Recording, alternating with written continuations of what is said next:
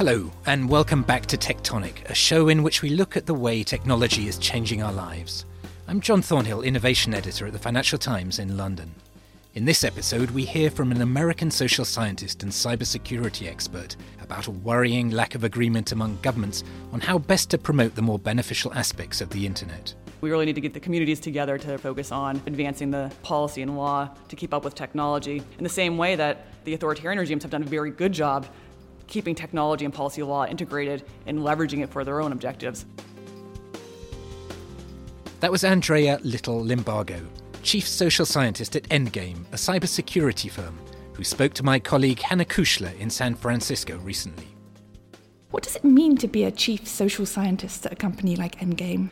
I have a background in political science. I have a PhD in that, uh, where I focus on international relations and conflict and national security issues. But I also integrate that with the computational aspect, human computer interaction, how quantitative analytics can help support various aspects of, in this case, cybersecurity. And so I wear a lot of hats where part of it is looking at the trends of the internet, what kind of conflict is going on, both at tactical up to strategic levels. And then I do an awful lot also with user experience and how to interact with the computer to make it so that a broader range of analysts and operators can make it more accessible to them, given the workforce shortages and all those kind of things, enabling a broader group of people to understand what's actually going on in the really complex realm of cybersecurity. Because I think for a lot of people, you know, immediately they get turned off if they don't have a technical background, and so trying to make it much more approachable for a broader audience. Yeah, that makes sense. But two very different areas. Very, very different areas you know, it's a really complex topic, and for the most part, seems to you know hone in on the technical aspects of it, which is really, really important. But it's really a socio-technical system, and so I evaluate sort of across the board various aspects of how that socio-technical system impacts security, governance, development, privacy, a broad range of issues. I mean, at the end of the day, security is touching every aspect of our lives. Yeah. And you've written a lot about what's been called variously like balkanization of the internet or internet localization. And it seems to me that you believe in this thing called the one multi stakeholder internet. And so I wanted to know what do you define that as? Sure. It's interesting. There's you're starting to be basically two different paths that countries are taking. Back in the day when the internet first emerged, there was sort of this utopian vision of the internet being this all encompassing force for good where it would help with development, democracy, governance, spreading information, educating, providing access to information that people didn't formally have. Everyone assumed it would continue to progress. And what's happened is that rules and regulations actually do exist on the internet. Countries do have a say in what happens. It's not a borderless, seamless internet. We see from the GDPR to what's going on in Russia and China, which we can talk about, really creating more of sovereign boundaries. And so, on the one hand, You've got more of this, this multi stakeholder model, which is the main model put forth by mainly democracies in the world system, really trying to make it so that we can progress more towards that utopian vision where we can find that balance between security and privacy. Individuals can still have their own data protected at the same time as leveraging the internet for the greater good of the world. So, you know, helping promote economic growth, helping promote democracy and access to information, solving a lot of the, the problems that technology can and should be able to solve but with more of a benign take on the internet. So it's still somewhat of a utopian vision of it, but it's one of those things where we need to aspire towards, I think, some high level goals and along those lines. Because if you don't have that vision out there, then it creates a vacuum in the world system where other visions and other models start to take hold. Yeah, and we're definitely going to talk a lot about those. But who are the multi stakeholders? Who are the stakeholders? Basically, it's a terminology that's been put forth at the United Nations. The group of governmental experts for several years did a lot of work pushing forth various aspects that fall under this multi stakeholder model. And so they're looking at things as far as creating global norms. Norms are basically the rules of the road that help guide the appropriate behavior within cyberspace in this case. There's been this big push for norms at that global level at the UN. They came pretty close to basically agreeing upon that, that low hanging fruit of what norms should be. And it's anything from not attacking critical infrastructure to not interfering in cyber emergency response teams, those kind of things that kind of seem like they should be something that all countries could agree upon. Uh, it seems like it's in their best interest. But right as the negotiations went up to 23rd hour, they fell apart.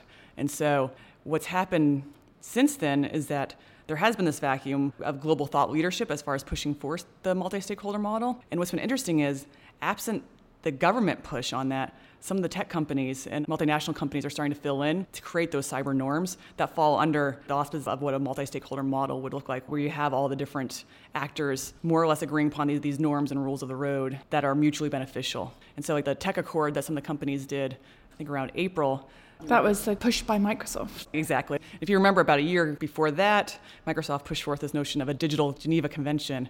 And so some of those notions were then put forth into the Tech Accord. But they're not the only ones. And I think several dozen companies have signed on to that, and I think that number has been growing. But that's not the only one. Siemens has pushed forth a charter of trust. And so there are a couple of these different multinational corporation efforts to create these norms absent this global vision that's being pushed forth by the governments. And so I think that's an interesting trend to look at. And a lot of what they talk about does fall into that multinational or multi stakeholder model. So I think that's interesting. There are some other efforts that people are looking at within the OECD and some other regional agreements to try and help continue this push towards the norms because it is really, really important. Because if there aren't countries pulling together to create these norms that are trying to uphold privacy and security and support democracy and those aspects, that vacuum will be there and it will be filled. We've seen that over and over again throughout history that when there isn't a certain push or leadership in certain areas, that vacuum gets filled very, very quickly. So, how much power do the tech companies actually have there? I remember in the Tech Accord, one of the agreements was not to create offensive weaponry for governments. But obviously, the US, China, Russia, they all have their own departments devoted to creating offensive weaponry. Do they need the tech companies? You know, we're, we're in an interesting time now where previously, especially in the US, probably in Europe as well, a lot of the companies were very tightly linked with the government as far as helping promote national security. There was a very tight linkage between them, especially throughout the Cold War. We're not seeing that linkage as much these days. And so you see, especially um, looking like Google, having the employees push back on Project Maven, for instance. So not supporting various kinds of R&D for national security. So it is interesting as we look ahead, evaluating what the role of these big tech companies is going to be in promoting you know, both the multi-stakeholder model, but also the national security of the countries in which they're generally based. And you know, it's in flux right now, and that's why it's actually it's a fascinating time to watch it. It's a little disconcerting at times, but I think that there still needs to be some sort of agreement, understanding, and levels of collaboration there between the government and those companies. we see that in other countries, there is a much tighter linkage especially when you think about like state-owned enterprises that are very, very tightly linked to certain governments. That's not how it works in the US and the EU, but I think we need to find some way to overcome a lot of the disagreements. There's so much focus still on, say, encryption and information sharing, which are debates we've had for decades at this point. And you know, while we're having debates, a lot of other countries are moving ahead and really looking at how technology can be used and how the companies can help support the governments in that area. And so it's more difficult in democracies because you do want to ensure there's that privacy aspect of it, especially for individual citizens. And so I think that relationship is going to be one of the most important ones to keep an eye on. Yeah. Obviously, there are many threats to this ideal. What would you say is the biggest or most acute at the moment? The other vision is cyber sovereignty. And this is the model put forth by Russia, China, and then it's actually diffusing down to some other countries like Vietnam, Philippines, the list goes on and on. And so, whereas the multi stakeholder model does a lot on then protecting individuals and looking at civil liberties and security and privacy, the cyber sovereignty model leverages the notion of sovereignty so that the government has access and control within their own borders, which is great. That's what sovereignty is supposed to do. But they leverage that and use that to justify greater government control of data, government access to data, some aspects of the surveillance society that we're starting to hear coming about, having access to IP of certain companies, having access to the personally identifiable information of individuals. Cyber sovereignty is a way for the government basically to have complete information control within their borders and then spread that model as well. And that's where I find it the biggest challenge is that you know what's going on in China and Russia and some of these other countries right now isn't staying in those borders. I think a lot of people step back and think, okay, well, yeah, that's going on there. It's not going to impact us in Europe or you know, Australia or the U.S., but it is. You know, Australia is feeling very much some aspects of this from China as far as various kinds of interference in their information. It is spreading, and so I think it's naive to think that those kind of models uh, and those approaches are just going to stay within their borders. And the reason why that matters for us, in addition to wanting to preserve civil liberties and having control of my own data and so forth, it does impact for the U.S. innovation because we still have within the U.S. You know, one of the biggest innovation hubs in the globe, at unprecedented levels. What happens when there's access to all that information and all that data? We no longer have the monopoly on that, or at least we no longer have the first mover advantage. One of the statistics you use is you said that two thirds of all internet users are subjected to some kind of censorship of criticism aimed at the government, the military, or ruling families. And that is partly countries like Vietnam adopting their own laws, but it's also the outreach from countries like China and Russia. I'd love to learn more about what China is doing in Australia. Oh, sure. There's a variety of aspects, anything from more Chinese language, inserting more of that into some of the cultural centers and so forth with their narrative So it's very much the sort of the pro-China narrative, the pro-Chinese companies. And so it's a little bit of a you know marketing campaign, I guess, but then also really doing much more so the boots on the ground. You know, it's not just in the virtual world. There's also the physical world aspect of it. Having more people you know, within Australia or within the United States or within Europe, also trying to push forth some of these discussions and influencing how things are reported, those kind of things. And obviously, we've heard a lot about Russian interference in the US election and politics using social media platforms. But something else I read in your work, which I thought was really interesting, was that Russia was also trying to push an independent internet infrastructure to other countries, not the US, to try and sort of reclaim. There's all these concerns that too much internet infrastructure is in the hands of the Americans. What are they doing there? Again, it's one of those things where they're taking more of the multi-pronged approach, and it could be anything from the BRICS, you know, Brazil, Russia, India, China, over the last few years have been talking about trying to create this alternate internet. Again, under the notion of cyber sovereignty to have better access and control of their own data. And so they've been negotiating along those lines.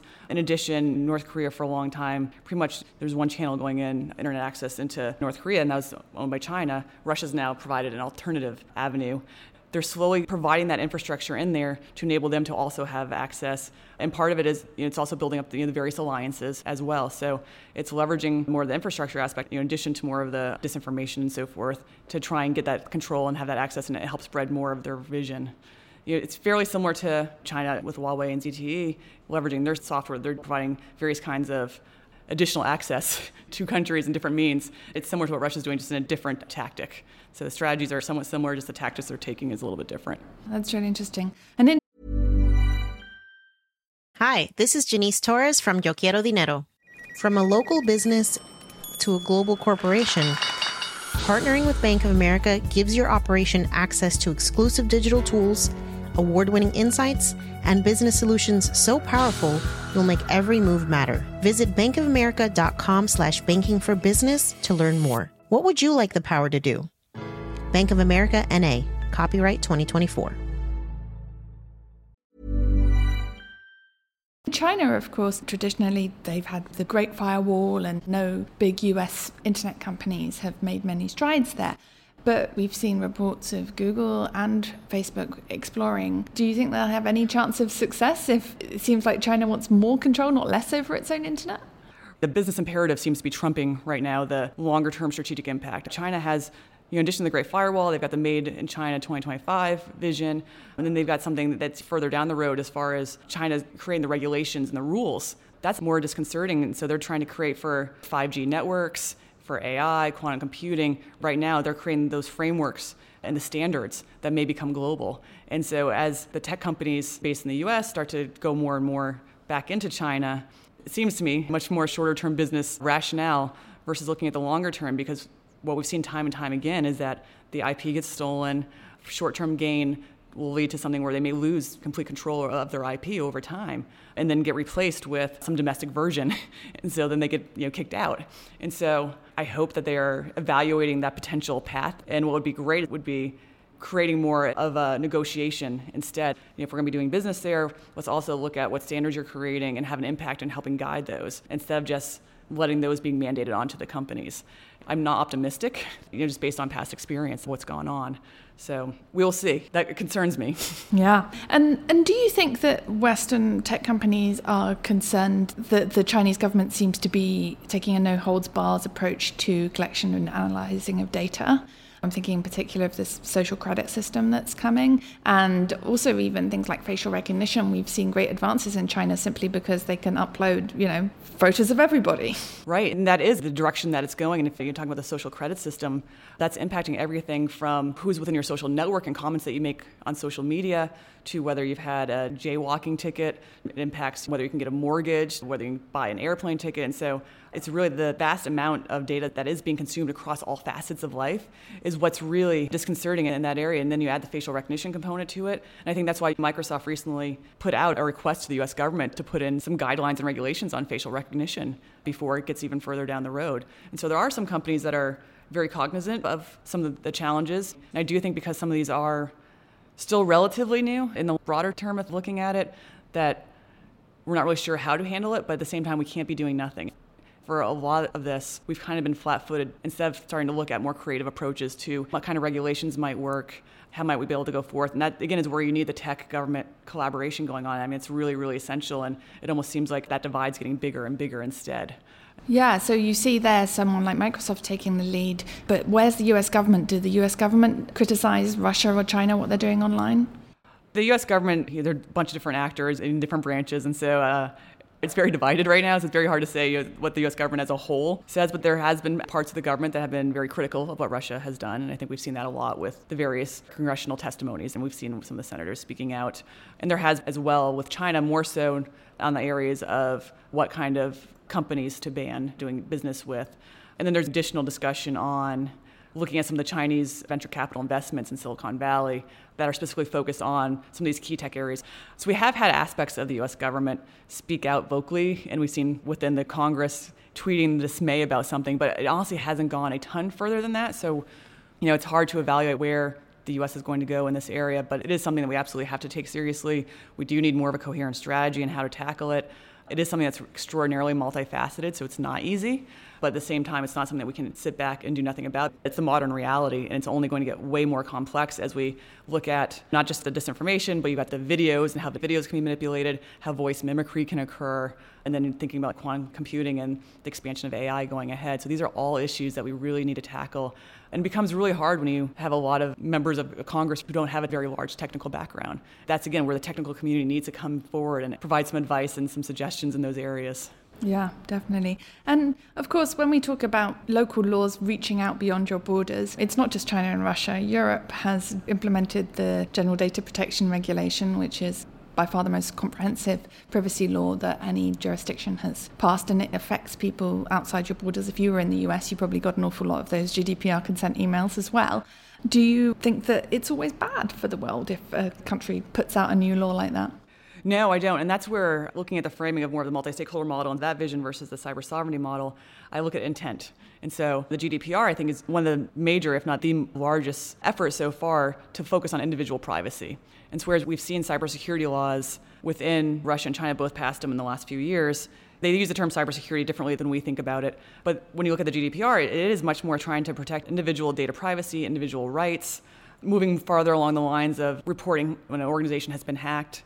So it crosses a lot of different lines and actually even addresses some aspects of machine learning and understanding what's driving those results, which can be a challenge. And so it'll be interesting to see how that actually gets implemented in many ways. I don't think that's necessarily a bad thing. I think that we do need some of those regulations to reach out.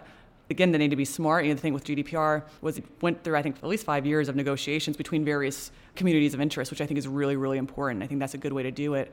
And while it by no means is perfect, nothing is going to be perfect right now. But again, if something like the GDPR doesn't come out, we're just going to start seeing some of these other frameworks that are more government access to data and ignoring the whole individual data privacy. As we've seen, the companies aren't going to be regulating themselves on this area. And we've seen that over and over again, and they've even admitted that. And so there is some desire also within the population for additional regulation to protect individual privacy, especially when it comes to understanding what of your data has been hacked, what parts have been compromised, all those kind of things. And so I think we do need those kind of frameworks. Europe has first mover advantage in this area as far as moving towards that multi stakeholder model. And so I think that's a great first step. And I do think that then the businesses are starting to feel it here. I think there are going to be some growing pains as far as implementation as we go ahead, but I think that's to be expected, and I think that's still better than not doing anything at all. Yeah, I mean, there's obviously lots of concern in Silicon Valley about being targets for large fines and things like that, but I was also curious about really what you think the effect will be on the European internet industry. Do you think that data protection could hamper Europe's AI capabilities and change what's possible online there? That's a good question. You know, ideally, it'll help in providing some additional leeway in that area. I don't think it will hamstring the tech companies in Europe as far as being forced to comply to that. I think it is helping move in a direction that the actual discussion in the tech community is going anyway. There's a lot more discussion right now on the ethics behind AI. And so, again, that's one of those things that's perhaps a little bit overdue. And so, where the tech community is going as far as discussing the inherent biases that are in some of the machine learning algorithms, and then looking at should there be again more norms for how to leverage and how to use AI? When are some good use cases? When are some bad ones? Even here, you know, within the Black Hat community, there's discussions on that, and so I think this is something that needs to be discussed. And so Europe, because of the GDPR, may be forcing those discussions a little earlier than you know, we may be having in the US. And so I think that could be a good thing. They could help provide that thought leadership for how to do this in a way that gets at that balance between security and privacy. And you spoke about government access to data. Of course, it's not that every European country is not concerned about government access to data. I was wondering what you thought of the impact of the UK Investigatory Powers Act. That's such a good example because it's easy to sort of bucket the multi stakeholder model as this utopian vision on one hand and cyber sovereignty on the other, but it's really a spectrum. And so the Investigatory Act, I think, falls kind of somewhere in the middle, maybe. It's very similar to the US encryption debate as far as what the government should have access to. If they don't have access to some of this, are they going to be frozen out of certain data that could help solve different terrorist activities? And so it's one of those things that falls along the middle. I, I think even without access to some data, there's still a lot of other data that's out there creating something like a backdoor, for instance, if someone has access to it, it means other people are going to try and get access too. And so it's one of those things where these technologies are out there. We need to be more creative how to find some of that data instead of creating greater vulnerabilities and then going into areas of more of the surveillance that should be much more of a public debate going on right now as far as where the population is comfortable and where it's not, and then bringing in the experts and coming to something that might be a little more satisfying for folks that want to integrate both security and the civil liberties. But it's hard. Um, there are a lot of competing interests in there. You can see the arguments on both sides, but these are more discussions that we're not having nearly enough, and we need to be having them more and more. Yeah, you've done a very good job of laying out how complicated this policy landscape is and not giving too much hope. But as we look forward to the future of the internet, I was wondering whether you think that there is technical solutions being considered because some of the issues that we face now in cybersecurity and privacy are a result of having an internet that was created for the military and then for academics years ago and it was not focusing on possible hacking by nation states. Do you think that there are technical solutions that could help us, say, improve identity online? I think there are, and I think there's a lot of research going on in this area. And so, on the one hand, being in this area does lead to a lot of doom and gloom scenarios. And so I think it's actually important to not always go down that road. I think we need to be realistic about what's going on and not keep our head in the sand because that's what's gone on, I think, for quite some time. We're finally at the point where we're admitting, you know, and that's the first step in solving the problem. One of those things that we kind of forgot about a larger, you know, broader population when the internet came out and when AI is coming out and looking at you know, facial recognition and so forth. You know, a lot of these technologies are, are generally dual use. And so as we go forward and looking at technical solutions in these areas, understanding that they probably have the potential to be used and misused. I feel like we're doing fairly well on the tech side and being creative and innovative and looking for more and more solutions in this area. DARPA just released something that could spot deep fakes. And so that's part of the cat and mouse of, well, we found one way to spot deep fakes. The people who are on the other side are going to find ways to circumvent that. So there's a cat and mouse going on with technology right now in that area, but the policy side still just isn't progressing. And then the other aspect is, you know, as populations that are targets of some of this disinformation and some of the, the attacks, just being more cognizant and you know, better educating the, the population as far as what is going on, because I think that can go a really long way, and that's a lot harder, especially when you have groups of population that may not even believe what the government is saying at this point. And so it's really quite a big social challenge as well as a technical challenge right now. And I actually think the social challenge is the harder one to solve. I have a lot more faith in the way that technology is going to be progressing.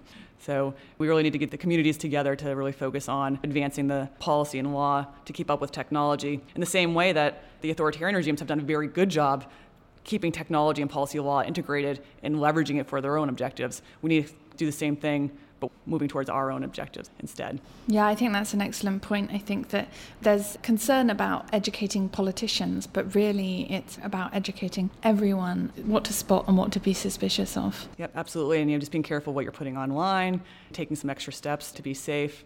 A lot of it goes back to sort of the classical critical thinking skills that we all should have learned going through school, as far as you know your sourcing, understand what the objectives are of the people who are spreading that information, and not reacting so quickly to the clickbait and the tech companies are starting to address some of that. Just I think more needs to be done and more experimentation needs to be done to help continue the awareness and the training aspect of it. Thanks for listening. We've been asking our listeners to contribute to an informal survey on overrated and underrated technologies, potential threats to the tech industry, and what non tech book provides the best insight into the impact of technology on our societies. If you'd like to take part, please email us at tectonic at ft.com, or why not send us an audio recording that we can include in a future episode. We'll be back with another episode of Tectonic next week. In the meantime, if you're not already a subscriber and would like to discover more FT content, take a look at our subscriber offers at ft.com forward slash offer. This episode of Tectonic was produced by Fiona Simon.